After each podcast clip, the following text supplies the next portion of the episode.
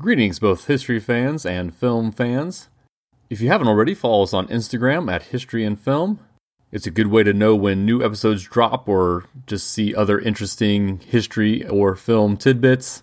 And if you have any other questions, comments, or concerns, feel free to email me at simmons at tracknerds.com. Enjoy the show.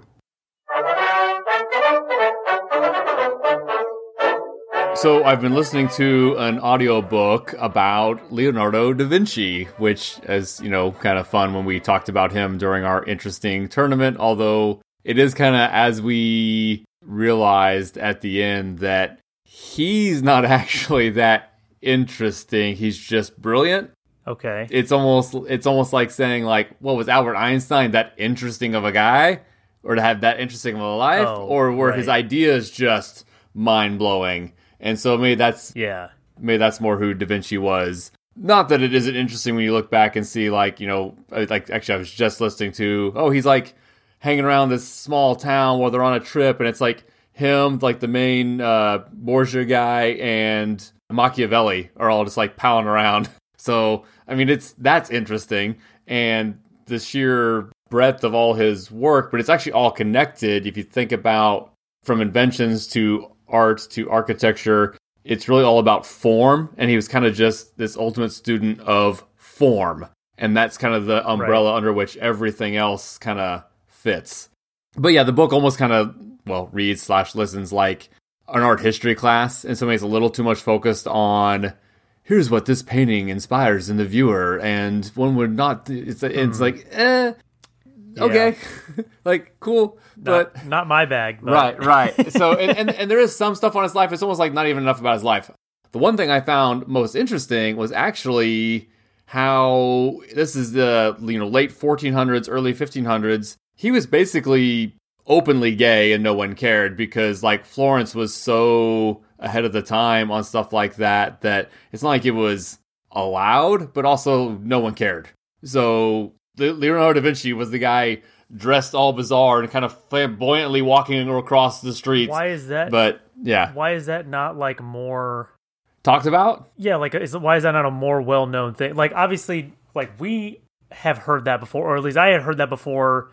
But like I also am interested in history stuff, whereas your average person probably doesn't know that. Right, right. You kind of hear more about Michelangelo and less about Leonardo's sexuality. I feel like for whatever reason, and maybe that's because Michelangelo. And again, I this is just kind of from memory, and it could be wrong, but like I was thinking Michelangelo was maybe more repressed about it and kind of remained celibate because he didn't like his um, innate urges, versus Leonardo.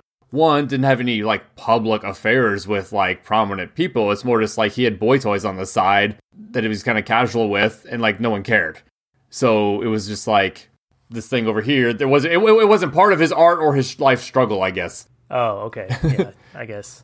I don't know. Like you, when you think about, you know, stuff like that, like you think about like uh well even like recently like famously gay artists where m- maybe even it's not part of their art or their struggle necessarily, but like it's still something that's known about them. Yeah, fair. Whereas with Leonardo da Vinci, it's really, you know, it's it's not and it's arguably a bigger deal because of The time period. how long ago it was. Yeah. Right, but I guess it's almost like I said, it's almost one of those things where it sounds like it was less of a big deal in 15th century Florence than it was when Oscar Wilde was going around in England and Ireland, you know, just 100 years ago. Like it was a bigger deal Oh, more okay. recently, I guess, because I mean, Oscar Wilde gets imprisoned, Sure. and Leonardo da Vinci, like no one cared. Anyway, and then the other person I wanted to bring back up from our discussion of our tournament last summer. Timelines are kind of screwy here with how we record, but uh, I just ran across the idea that Cardinal Richelieu may have invented the butter knife. Basically, because you know he's like the constant political mover and kind of a Machiavellian type in his own right, Right. and Yeah. was paranoid about assassination. Well, and rightly so because Well, like, right. you like you're not paranoid if they actually are trying to kill you. Right. So, hey, we want to have knives with our meal, but I could get stabbed by a sharp knife. Hence, Cardinal Richelieu had developed uh, dull knives that you could use with your meal that would not be a threat to his life. I'm like, okay, that's Huh. kind of neat. I will say, out of all the people in the tournament, I think the one that I had like the most long lasting impact of wow, that person is really interesting is Cardinal Richelieu. Like, he was just the expectation for him, at least for me, was so low. Then he ends up being insanely fascinating and involved in so much stuff and had a huge impact on like the political environment of like all of Europe. I think he might be the number one like sleeper hit on that whole out of that whole tournament. I, I would call that the one who the needle moved the most for. So you basically who we Yeah. came in thinking before, and then then after. You would say Richelieu, the needle moved the most Right. for you with him. And actually, that makes me wonder the same thing. I'm going to actually pull up the bracket here real quick to see who the biggest needle mover was uh, for me. Man, of course, it's like not to rehash the whole the whole tournament, and a lot of that, and a lot of them, I already, I already came in with high a high opinion of how interesting they were. Well, I mean, we we were putting them on a list of the most interesting people in, in all of history. So True, true. And especially if they're people then that I had already researched, you're in more of a position to have the needle moved than I was by having already discussed them in the first place. So yeah, that makes sense. So I would say maybe if I go back farther then from like before I started the podcast at all, the one that Yeah, pops okay. right away for me might be like a Catherine de Medici. Hmm. Who's almost like you don't even even hear of her. It's like, wait, which one was she? Is she related to the like? So she's almost the name you don't even know. Well, of course, then the Trung sisters we didn't even hadn't even heard of. yeah, Anyway, the one other thing, and I don't think we mentioned this yet. I think I talked to you off air that I wanted to mention this. So if this is a repeat of information, I apologize. But it's actually uncanny the amount of Stevens Hopkins we have discussed oh, on the podcast. So it's like Yeah. we were talking about guys named Stephen Hopkins in multiple episodes without ever actually noticing that we were kept bringing up Stephen Hopkins because they're all different guys. right.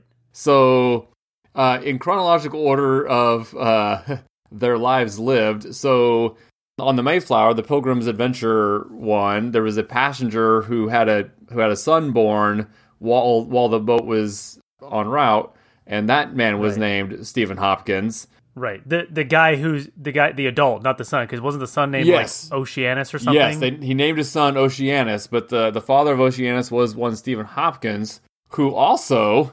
Uh, and I didn't really notice at the time. We didn't do a deep dive on the random guy who is on the Mayflower here, but he's a distant ancestor of the actress Allison Janney. I watched one of those "Who Am I" or "Find Your Roots" or whatever shows yeah. you know, kind of sponsored by Ancestry. And he was the guy they kind of focused on as like, you know, his whole life that he actually had been to the, oh, maybe the Bahamas or something before and then went back and then came over on the Mayflower and all these kinds of things that we really didn't mention first time around. And he's a ancestor of hers. And then the next Stephen Hopkins was in, actually, this is a bonus episode, so we won't have talked about him yet, but we've already recorded about him the Rhode Island uh, governor and signer of the Declaration of Independence that we will see in the film 1776. I think he's the drunk Right. one. That's also Yeah. Stephen Hopkins. Yep. Right. Yeah. And then that Stephen Hopkins actually has a had a World War II ship named after him. Both of those guys are not to be confused with Stephen Hopkins, the congressman from New York from the 1880s. and they are not to be confused with the director of The Ghost and the Darkness, who we That's just the other talked one. that- about yeah. Okay. who is also named Stephen Hopkins. Uh, and then there's also a couple of musicians who are still alive today. Uh, one a British guy who's kind of like think on like the British punk scene in the 80s, and then a composer still working in LA today. And those guys are both also Stephen Hopkins. That's funny. So just kind of funny, and, and actually they're all kind of connected to the history or movie or music or entertainment world or whatever. I guess yeah. anyway, I thought that was kind of interesting. So, hey, uh, shout out to all the Stevens Hopkinses out there in the world listening. Statistically, it's very likely that what probably a third of our listeners must be named Stephen Hopkins. At this point, yeah. Okay, yeah. So today's bonus episode brings us a. Well, I don't want to say the movie itself was interesting, but it's an interesting choice of a movie for us to do. And it's largely just because, one, this is a hard time period to find movies about that are even halfway decent. This one's like a 6.0 on IMDb. Uh, and also, it's basically because I didn't want to redo The Last of the Mohicans, which I already did an episode on back probably in 2018 or whenever, back kind of early days of the podcast pre Logan and I just didn't want to do two episodes on the same movie. Although I re-listened to that one just a couple days ago to kind of see what I talked about. Okay. Those episodes were so short, you could totally rehash it and it wouldn't be a big deal. I just didn't want to really I just didn't want to have two episodes in the feed that were the same same movie. So this is kind Yeah. of a proxy in a lot of ways for that. If you haven't yet looked at the name of this episode and attempted to pronounce it, I'm fairly actually confident it's just Chingachgook. Chingachgook. Like just it's almost like phonetic, even though it looks kind of weird. Ching Yeah. Gook. Chingachgook. Right. And then the subtitle is The Great Serpent, uh, and there's also a German name for that. This is a 1967 German film. East German. Oh, is it East German? I didn't notice that. Okay. Yeah. It's apparently it's it's part of a genre called red westerns or osterns. Huh. They were like western movies, some of them just in kind of the style of American westerns but set in like Soviet Russia and then some of them are actually set in the American West, but they're called red westerns because they were western movies but made by Soviet countries. Oh, so I, I saw the term sauerkraut western as opposed to spaghetti western Oh, okay. I see. I didn't see that. Because it's German. I guess it would fit both. Right. It's kind of a red. It's a red sour. This is a you know it's a red sauerkraut film. You know, we'll, we'll, Yeah. we're starting a whole series on red sauerkraut films. oh, I hope not because I did not like this movie. It was one. It was it was short and Thank God. it was relatively painless because it's just so mundane that uh, yeah it's anyway uh so it's technically a prequel to the last of the mohicans and that in and of itself is about the most interesting thing i can say about it Yep. it's a movie version of the Deerslayer, the James Fenimore Cooper novel that is set before, and actually quite a bit before, 16 years before The Last of the Mohicans. And aren't there? I'm I'm not that familiar with the novels, but aren't there multiple novels that star or that have the Deer Slayer as a character? Uh, yeah, about five, yeah. Because I know that this Chingachgook is a character. He's like a minor background character in Last of the Mohicans. No, not even minor background character. It's it's his main sidekick. Oh, it's the. Oh, okay. Yeah, yeah, yeah. It's the. Yeah. Okay. It's his Native American buddy, the Last of the Mohicans. Like that is Chingachgook, and Right. I I thought it was crazy that like we we were like, oh man, I've never seen that word before, and it's like no, he's list, literally listed in IMDb as Chingachgook, and he just I feel like in Last of the Mohicans they just never say his name. Maybe that's what I'm thinking because they never say his name. Because Yeah. he is listed in the credits as Chingachgook. Yes, okay. But I just don't think they ever call him that or or t- mention him by his name. But, I don't think they did either. But there are there are multiple James Fenimore Cooper books that have the Deer Slayer too, right? Or is is the Deer Slayer only in the one novel? Like the character? Yeah. No, so that's the same guy too. So the the Deer Slayer in this movie is Daniel Day Lewis's character in Last of the Mohicans. I thought it was a different guy. So he's got multiple names. So it's it's all this Natty Bumppo slash the Deer Slayer slash the Pathfinder Okay. slash Hawkeye. He seems they give him different names, but every source you find says they're actually the same character, and he dresses the same. Right. Well, that was the thing. So Deer Slayer in this movie is Natty Bumppo. Yes, Okay. I see. I didn't. I didn't make that connection. I thought they were different characters. It's, yeah, the naming is weird. No, I I do understand the confusion. It's kind of bizarre that it's almost like who why did he decide to not I, anyway, it is kind of bizarre. But yeah, so the main duo here of this white guy who likes to pal around with Native Americans and the Chingachgook last Mohican guy, those that's the exact same duo that we see in Last of the Mohicans, character wise. Okay. and so All right. actually then to go one further than that, because this is 16 years earlier, so in The Last of the Mohicans, the third one with them is Chingachgook's son. Well, his mom is who they're rescuing in this movie. oh, right. Yeah. And he will then be born shortly after, well, we'll say about nine months after this movie. He'll be born. And then so 16 years later, he's a teenager in Last of the Mohicans. So again, the movie itself is not worth watching at all. Don't bother. But No. I thought that aspect of it was neat. Even though, if you want to, though, it is for free on YouTube. You can find it, True. for true. free on YouTube. Right. but don't bother. it's not good. Yeah. And the whole thing's in German, so it's one of those things. Again, I've never been a big fan of so bad it's good, and this I thought was kind of amusing. Not, but I don't know. Don't watch it, but like. Just a bunch of white Germans dressed as Native Americans. Like, I don't know. It's like Okay, I am a fan of So Bad It's Good, and this is not this is not that. Okay, because it's not bad enough. Because it's not bad enough to be funny. Right, yeah. It's just yeah. Okay. it's just kind of it's just kind of bad. Right. It's just kind of bland. Yeah. Yeah. Just like I get irked watching movies where they make English unnecessarily make English a proxy language for some other language that they could just have the actors speak that language. This did the same thing because all the Indians are speaking German and all the British are speaking German. And it's like Well, it kind of highlights how ridiculous it is, how ridiculous it is when we see the reverse. Because we're so used to the reverse Yes. and just ignoring it. Yeah. And you're watching this thinking like, this is dumb. especially because they add stuff in where it's like they say they'll say a couple english words or phrases like they'll be talking in german and then say, say "Yes, sir." yes sir Right.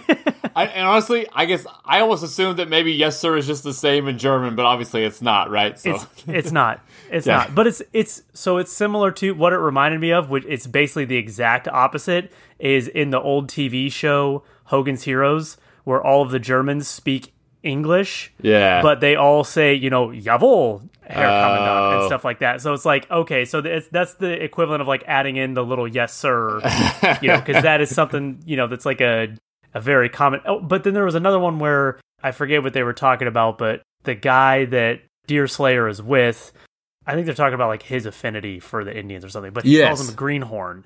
In English, says the the word greenhorn. oh, right. And it's like Which what what does what does that mean? Actually, I, I've heard that term, but I don't know what it means. It, I think it means like you're like naive, like a like a young naive, or like Oh, you're you're you're green. Okay, yeah, yeah, yeah. Just naive. Okay. yeah, Uh, I will. Let's go ahead and I'm just gonna instead of necessarily rehashing from my notes, I'm just gonna read the Letterboxd summary of this film, and that'll probably about do all we need to do there. Because obviously, everything in this is is fictional. So even like in the Right. in the uh, in Last Mohicans, they actually at least incorporated an actual battle and a couple of actual people. This does not seem to have that at all. no, Although I did think it was interesting, they have an exact date. We hear the British officers talk, and we get an exact date, Right. October 1st, 1740, that, as far as I can tell, has no significance to anything whatsoever. nope, Okay, so the Letterboxd summary is Chingachgook, a Mohawk born Delaware warrior, strives to rescue his wife, even though they're not yet married, Watawa, from the clutches of an enemy uh, camp of Huron. Joined by his trusted huntsman Deerslayer, the two confront racist pioneers and brutal British soldiers in their quest. Deerslayer catches the desire of Judith and thus the jealousy of her suitor, Harry. The action of the story functions like a seesaw, characters continually traveling back and forth between a house on the lake and the Huron camp until the violent climax. And yeah, really just like kind of that. She gets kidnapped, so they go to try to rescue her, and then like some of the guys, the white guys get kidnapped, and then they have to exchange a prisoner exchange. And it is kind of just the seesaw is probably a good word to uh, describe the going back and forth. I did think the house on the lake was cool, kind of a cool setting. Yeah. that this this uh, guy kind of lived alone in the wilderness, but like on the center of a lake to kind of help protect him, so it was harder to uh, get to him. right. That was kind of a neat little uh, setting. I do have some notes here that are worth uh, things that kind of came up. So uh, a big one in the film is the act of scalping, and they talk about scalps being worth a lot of money, and that Yes. confused me at first, and still kind of does. So I thought they meant like almost like coonskins. You could sell them to be made for ha- like. So I was like, I thought they were like selling them for like some kind of collector's value kind of thing, and I couldn't find anything that led me to see that that was correct.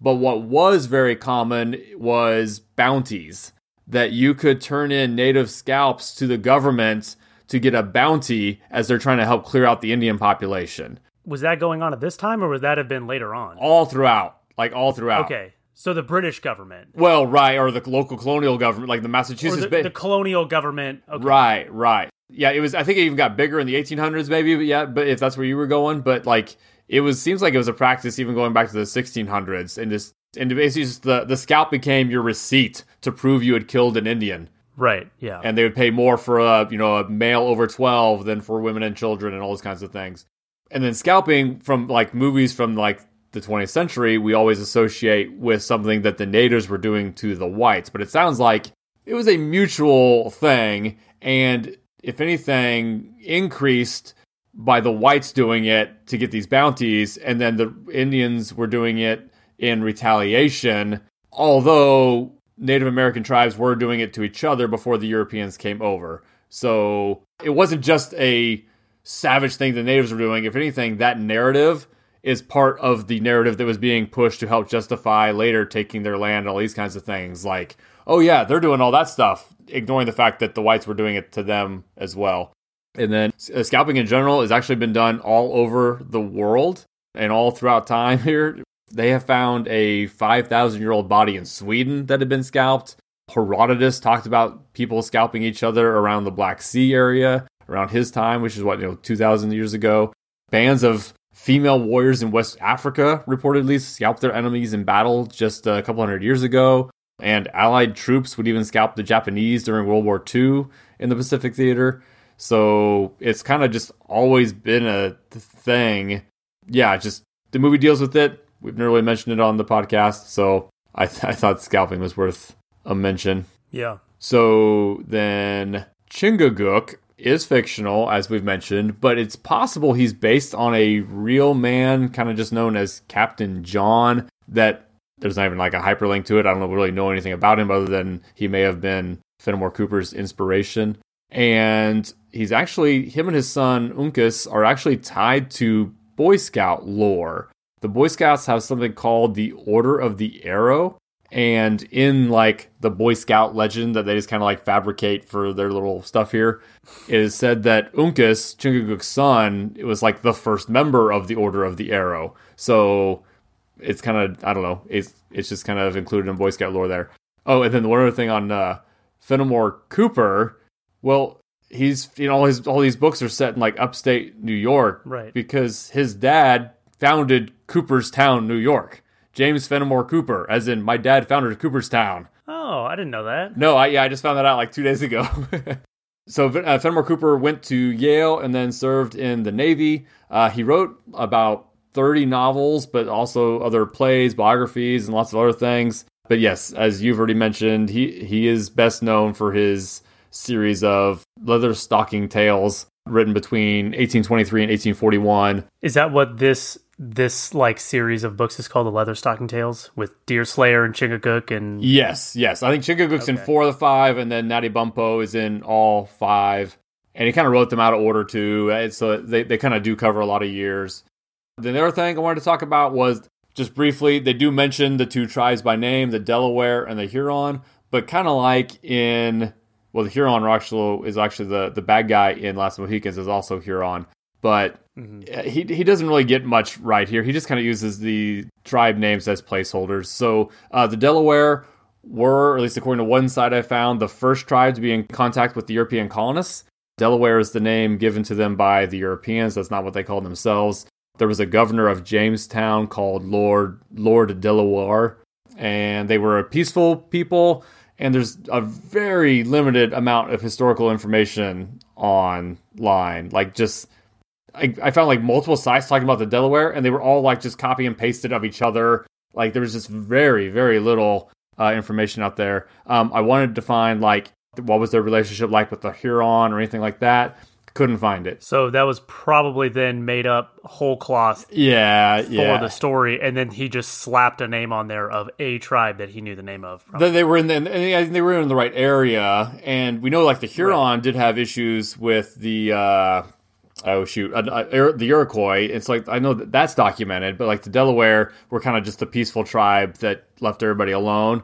They also were like kind of friendly to a fault because they're like, oh, these Europeans are struggling. Well, of course you can use this land. Oh, hey, the Europeans give us gifts. Aren't we all friends? And the Europeans are like, uh, that wasn't a gift. We just bought that land. And the Delaware are like, oh, that stinks.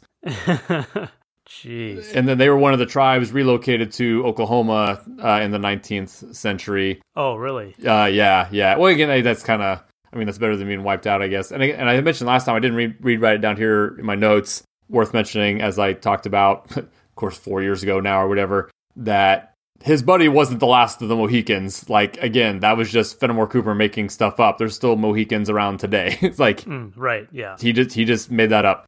So uh, the Huron are also kind of associated with the Wyandot. It, it, in some some sites, it seems like maybe just two names for the same tribe. Or of course, the Huron also had been kind of devastated by not just disease, but also their battles with the Iroquois. And then I think they kind of combined with another tribe, and it, it gets kind of confusing there. But like the Delaware were around the Delaware River, uh, the Huron were around Lake Huron. Um, although here it is the opposite. The lake is actually named for the tribe, not the other way around. And same thing, I couldn't really find what they were up to uh, in 1740. They had previously battled the Iroquois and allied with the French. And then 20 years after this story today, in 1760, they did sign a treaty with the British. But again, same thing, there's just not a lot of historical details. It's more just like, here's the people, they existed, they kind of got moved around, but we don't necessarily have like a historical record like you would with, I guess, because they weren't writing stuff down. So I don't know. But yeah, Cooper just kind of made everything up. Uh, I didn't know if you had anything else about the film. Not to beat a dead horse, I just didn't. I just didn't really like it. I thought it was kind of boring. Yeah, the acting's not great. The effects are essentially non-existent. The fighting's bad. The fighting's pretty bad. Yeah. it's oh, it's terrible. Yeah, it's just not. It's just not very good. Yeah, this is the whole like I'm gonna like awkwardly raise my hand and karate chop you on the neck, and now you're going to like uh fall backwards into the water, and it's just so dumb. Yeah. So yeah, we did kind of want to just fill in a little bit of this gap in the timeline, and then also the whole reason we actually wanted to include this bonus episode is as an excuse to talk about a figure we won't have time to talk about later. So in October of 1740, since that is when this movie is set, someone like a Benjamin Franklin was 34 years old and living in Philadelphia. Uh, but one George Washington would have been an eight year old boy in 1740. And then the sequel to this film gets into the beginnings of the French and Indian War. So we're going to use today as an excuse to talk about George Washington in more detail than we kind of have time for in later episodes. So, yeah. Logan, tell us all there is to know about George Washington. So, George Washington uh, was born in February of 1732 in Pope's Creek, Virginia. So, you are correct. He would have been eight years old at the time of this movie. He was born into a uh, wealthy family that had a lot of land and farmed tobacco, which, like we talked about in uh, the New World and Pocahontas episodes, for couple hundred years, that's going to be a, a, very profitable line of work to be in in uh, the southern colonies of the the New World. He spent much of his uh, his late teen years as a surveyor in present day Virginia and uh, West Virginia, making maps. He actually, in 1751, made his only trip outside of the colonies in his entire life. Oh, wow. Uh, to Barbados. And while he was there, he got smallpox, and that left him with some facial scars for the rest of his life. But I just thought that was interesting that he's, I guess I never really thought about it, but yeah, George Washington only went outside of the the colonies that later became the United States one time in his whole life. Right. You think of him as being so worldly. Right. Yeah. Yeah. Huh. But I don't know. I just thought that was interesting. it's, it's almost like he traveled once outside of his country, and then the next time he entered a new country, it was because he just made his own new country where he already lived. Yeah. yeah, that's crazy. But yeah, so he was too young to be involved in any of like this phase of the conflict between the Indians, the French, and the British, but he did enter that conflict later on after he got a commission in the Virginia militia in 1752. And he was shipped off to the Ohio River Valley, specifically the uh, Ohio Forks, which is at present day Pittsburgh, Pennsylvania like Three Rivers Stadium spot, right? If you're talking about the Forks, probably. Oh, is it? I, I I'm not sure. So it was, it, the old the old stadium was called Three Rivers because three three rivers converge at Pittsburgh, so that's why the stadium was called like Three Rivers Stadium. And so you're talking about the oh, Forks. Okay. I'm guessing that's the same spot. I'm guessing it's probably the same spot too. Okay. but he was actually involved in the incident that kind of sparked off the whole French and Indian War, which is what that's what we call it here in the states in Europe, they call it the Seven Years War. Um, and it was almost like a world war but you know, we call it the French and Indian War because here in what would later become the United States, it was a war between the colonies and then the French and the Indians that were fighting on on both sides for control of the Ohio River Valley. Uh, but that incident was the uh, happened in that area, the, the Ohio Forks area, and basically there was like a small French force. So the the French and the British were both building these forts all in that area. So there was a, a small French force that was approaching this fort or this area where George Washington was. He gets word about it from some Indians that are in the area and goes out to intercept them. And they end up ambushing them and killing a few of them. So that's like the first shots fired in this, like in the French and Indian War. Then a larger French force comes and kind of captures him or surrounds him. And they basically force him to sign this document that was he didn't really know what he was signing because he didn't speak French, but the document was basically poorly explained to him as like, "Oh yeah, you just signed this saying that like, hey, you know, you you killed our guys, but like, you know, it's cool or whatever." But when he signed it, he was admitting to assassinating these French soldiers. Huh. And so it was I mean, th- there were a lot of other big world geopolitical factors that were involved in the start of this war, but that incident is kind of like the Lexington and Concord of the French and Indian War. Okay, yeah, yeah, yeah. And George Washington just happened to be in command of this unit that was the Virginia militia unit that was involved in the in this battle. So he fought in the war. Uh, leading soldiers acted as a guide because he knew the area very well. Then after the war was over, he left the Virginia militia because he wanted to be an officer in the regular British army. But the British wouldn't let any like colonial officers come into the British military because they thought they were like lesser, they thought they were dumb, they thought that they, you know, they didn't have the the the right upbringing, the right status, and uh, that you know kind of came back to bite him in the butt like you know 20 years after this but um, yeah so they weren't letting any colonials commission into the regular army so he just left. He inherited uh, the mount vernon estate from his half brother's father-in-law in 1761 because his half brother his half brother was dead. And so he inherited it in 1761 along with a bunch of the slaves that were there which i'll talk about that later on. He was a representative for Virginia at the Second Continental Congress and ended up being put in command of the Continental Army. And uh, I think it's kind of funny how that happened because he wasn't like specifically asking to be put in command. Like he never said, "I am George Washington, formally request to be made in command of the army." But he did show up to the meetings in his military uniform every day. and was the only delegate that was doing that. So they're like, uh, okay, you can you can be the commander of the army, I guess. you must be a very important soldier. yeah. And he was a big guy too, right? Like he was a tall, intimidating right. presence, right? So he, right, yeah. It, it wasn't just the uniform. He was a tall guy. He was like over six feet tall, and he was a war veteran. I mean, he fought for years in the French Indian War, so he had military experience. Like there were other reasons to make him the commander, but it's like he also clearly like really wanted it even if he didn't specifically ask for it like why else would you wear your old uniform to these meetings where that's not a requirement so did we just luck out that he was competent I, I mean, I, I get. Well, no, because he. I mean, they he they knew he was competent. Okay, fair, fair. Okay, that's fair. It's just you're competent and you want it the most. Okay, okay, yeah, yeah. Right.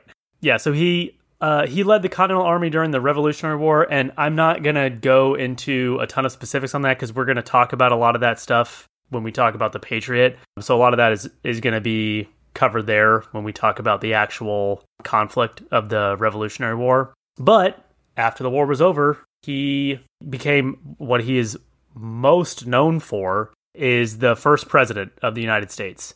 He was the only president to not have a political party so far at time of recording. and he and this is something that I never really thought about, but I guess it makes sense. A lot of the norms that we have for the president and that office were set by George Washington. like the fact that we call, you know, whenever you talk to the president, you address him as Mr. President, that's a George Washington thing. Yep. Because there were some people that said, "Oh no, it's like the, you're the leader of the country. We should call you like Your Majesty or you know Your Excellence or something." Yep. And he said, "No, those titles are too like ostentatious and gaudy, and I just want to be called Mr. President."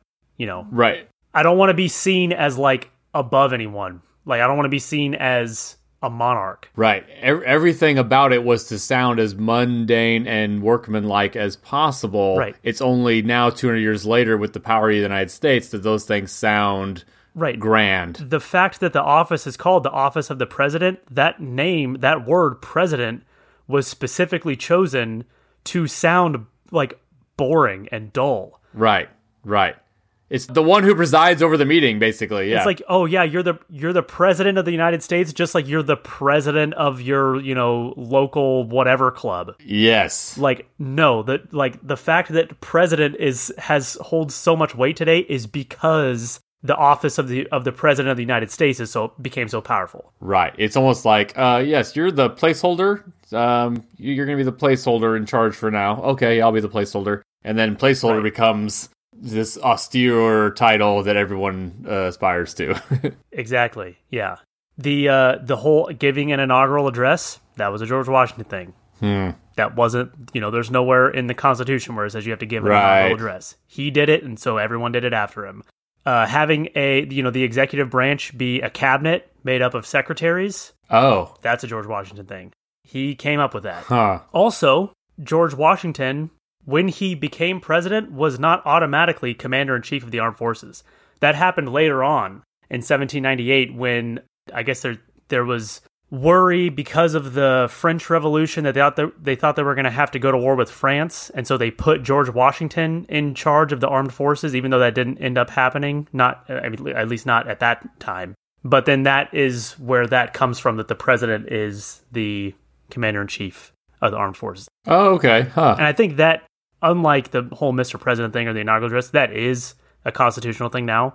But yeah, that's just, you know, it's another norm that was set with him that, you know, when you think about it, there's nothing like in nature that says that the president should be the commander in chief of the armed forces. Like, there's nothing that says that that can't be a position held by someone else. Right. I, I think it makes the most sense to do it that way, but there's nothing saying that you couldn't do it a different way. Right. Because it, it, I think you want it to be an elected official. And so, unless you're going to elect another national official like that, it just makes sense. Oh, just have it be the president then. Right. Because that way, it's the kind of that way you have the head of the military is technically accountable to the people versus uh, a military officer who's not elected. Right. Um, so it makes sense. But you're right, it wasn't necessarily embedded into the Constitution that way. Yeah. So I mentioned earlier that he inherited um, a bunch of slaves. He was a slaveholder. I think during his lifetime he owned like 500 something slaves. Wow. Yeah, I mean he, you know, he was a white landowning rich guy from Virginia in the 18th century like he owned slaves. Later on in his life, he did privately support the abolition of slavery, but he never publicly addressed it because he, you know, it was similar to him not being in a political party. He just didn't want to get in the middle of it. He avoided hot button issues intentionally, which is how he's able to have a cabinet of people who were on both sides of the political spectrum as it would later Exactly. evolve. Like he had Alexander Hamilton and Thomas Jefferson both in his cabinet at the same time, Right. who are like right. literally the founders of, you know, the split of what would later on become the political parties. But yeah, so he freed half of his slave or he so he he wanted to free all of his slaves, but he couldn't convince the other heirs that inherited slaves with him to also free their slaves. And because his slaves that he owned were like Related. lived and worked with and were intermarried with the- these other slaves that were owned by other people, he basically was like, okay, the lesser of two evils, I could either free these slaves and break up the families, or I just let the status quo remain, Huh. and then, you know, these families can stay together even though they are still enslaved. Interesting. Hmm. He also had, I think, half of his slaves were freed when he died, and his wife, Martha, inherited the other half. But then she wanted to free them and ended up breaking up the families anyway. But, like, one of the things was that she would have kept the slaves until her death. So I guess there's people think that like the reason that she was so keen on freeing them was because it's like, oh well, that takes away incentive for them to like kill me. Oh. and and then become free. If I just free them now, then you know You'll be free upon my death. Why are you looking at me that way? exactly. Yeah, yeah. But yeah, and uh, so he and Martha, his wife, um, they had no children. I think it's widely believed that he was made sterile from the uh, smallpox that he got in 1751 Really? in Barbados. Huh. Yeah, so he, I, he had stepchildren with her, That's right. Okay. but he he didn't never had any biological children of his own. In December of 1799, he fell ill. Doctors were not really able to figure out what was wrong with him, and one of the contributing factors to his death, probably the same as a lot of people this time, they didn't really know what to do, so they said, "Oh well, let's just drain some of your bad blood so your body can make new good blood." And so they just did a lot of bloodletting on him, and that probably just made things a lot worse because he died like the next day. Ugh. So he died uh, on December 14th, 1799, and he is buried at Mount Vernon with his wife, Martha. They're both still there today in Mount Vernon, Virginia. Another, just one more little uh, interesting little history thing. So there was a, the guy that gave the eulogy at his funeral, Henry Lee, who I guess was a military officer, uh, knew George Washington, gave the eulogy at his funeral. That is Robert E. Lee's father. Okay. Crazy. Huh. And so yeah, that's so he died basically only like two years after he left office. Yeah. Uh, the other one, I don't, I don't think you mentioned it. So the, also the whole idea of a president doing two terms is another George Washington Oh, thing. right. Yeah, because he he kind of just decided, yeah, I think two terms is enough. Right. And so to the point that it became the norm. And then even when Franklin Roosevelt broke the norm, they then codified it and amended the Constitution to make it the law. Right. Before it was just Yeah. a tradition. And then Roosevelt's like, ah, you know, I'm going to just kind of keep running anyway because I'm popular. Right. Yeah. And they, I, think, I think people kind of wanted, I don't know if there was a written expectation anywhere in like letters or correspondence, but I think that he's kind of thought, we'll just keep electing you until we decide not to elect you or until you decide not to run. Oh, really? Just two terms? We, we'd love to keep having you as president. Like, Yeah. the country's probably better off if you just keep staying president. Right. Well, because he was like he was, you know, no political party. Very much went out of his way to not, you know, start these political fights over hot button issues like slavery. And was this? I mean, he was universally loved. Like Yes. everyone in the country loved George Washington. I, even today, even today, people, you know, who are who is your favorite president? Like Abraham Lincoln, George Washington. Like it, it's you know what I mean? It's like he even today he's he's he's universally loved and and remembered as this you know this great American leader. So yeah, I mean if if he wanted to, if he had the ambition, he probably I mean obviously he died, so it wouldn't have been that much longer. But like he could have just kept being president for as long as he wanted. Right. And if he had been younger and, and lived longer, right, we could have been talking about, oh, the six terms of George Washington if he had just decided to stay in that. And so uh, the person that's often cited in connection with George Washington, who I think Washington himself cited, was the, the Roman dictator Cincinnatus, uh, who the city Cincinnati is named after. And this is off the top of my head here, so uh, forgive me if I have some of the details wrong. But the idea is that so they, they would dictator kind of a different term for ancient Rome, and they would basically like give you temporary full power just because that makes basically make you commander in chief. Just that's going to make things operate way smoother in times of crisis, and then you give that power back. And Cincinnatus basically could have come a full on like you know Caesar Augustus style Like Julius Caesar, emperor, right? Right. Could have, yeah, could have kind of just kept the reins of power, and he famously gave them back. I think even twice. I think he like became dictator, went back to go like work on his farm and retire from public life. Something else happens. They call Cincinnatus back, make him the dictator again. He's in charge of Rome for a couple years or however long. Again, calling all the shots, getting everything back in order, and then he hands back the reins of power to the Senate and goes back to be a farmer. Like he just just the idea of a guy who willingly gave up power for the good of the for the good of the realm, for the good of the country. And George Washington was very much inspired by Cincinnatus when he kind of saw, you know what, I'm going to serve, put in my time. I'm just going to then retire uh, from public life and leave it to the next generation to carry forward.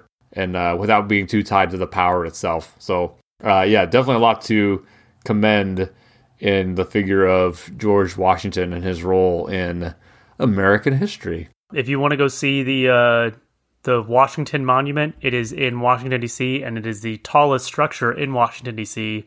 and it will be forever because there is a an actual law that says that nothing's allowed to be taller than it. So I didn't know that. Okay. So I think I went up in it when we went there when I was in middle school, and then when I went back in 2018, it was actually under construction, so I didn't get to go back up to the top uh, again. I, I hadn't heard that though. That's crazy. And uh, you know when that was? It's actually pretty. It's older than people think, right? Obviously, it's not from Washington's time, but isn't it over 100 years old? So I know that it was being built. I think it was being built during the Civil War. Because isn't that why? Wow. Isn't that why the color changes partway up? Because they stopped building it, and then they like had to source the stones from somewhere else. I I'm like I I don't know. I I think I'm pretty sure that there is a story because it, if you if you look at pictures of it, it is a different color.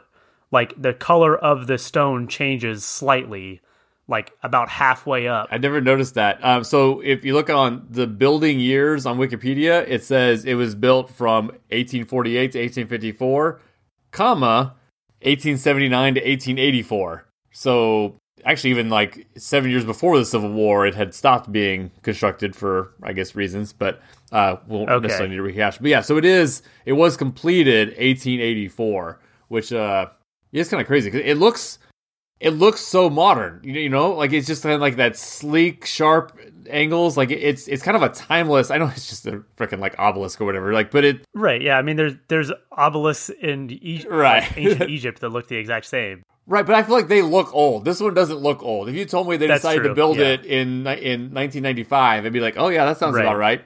Yeah. Yeah. but yeah, it was a hundred years before that. And ha- had you been? Have you been to Mount Vernon? I have not. I have not been. I've never been to Mount Vernon. No. Okay. I would like to. Yeah, I've been to I've been to Monticello, but not Mount Vernon. All right. Well, thanks for listening, and we'll catch you later.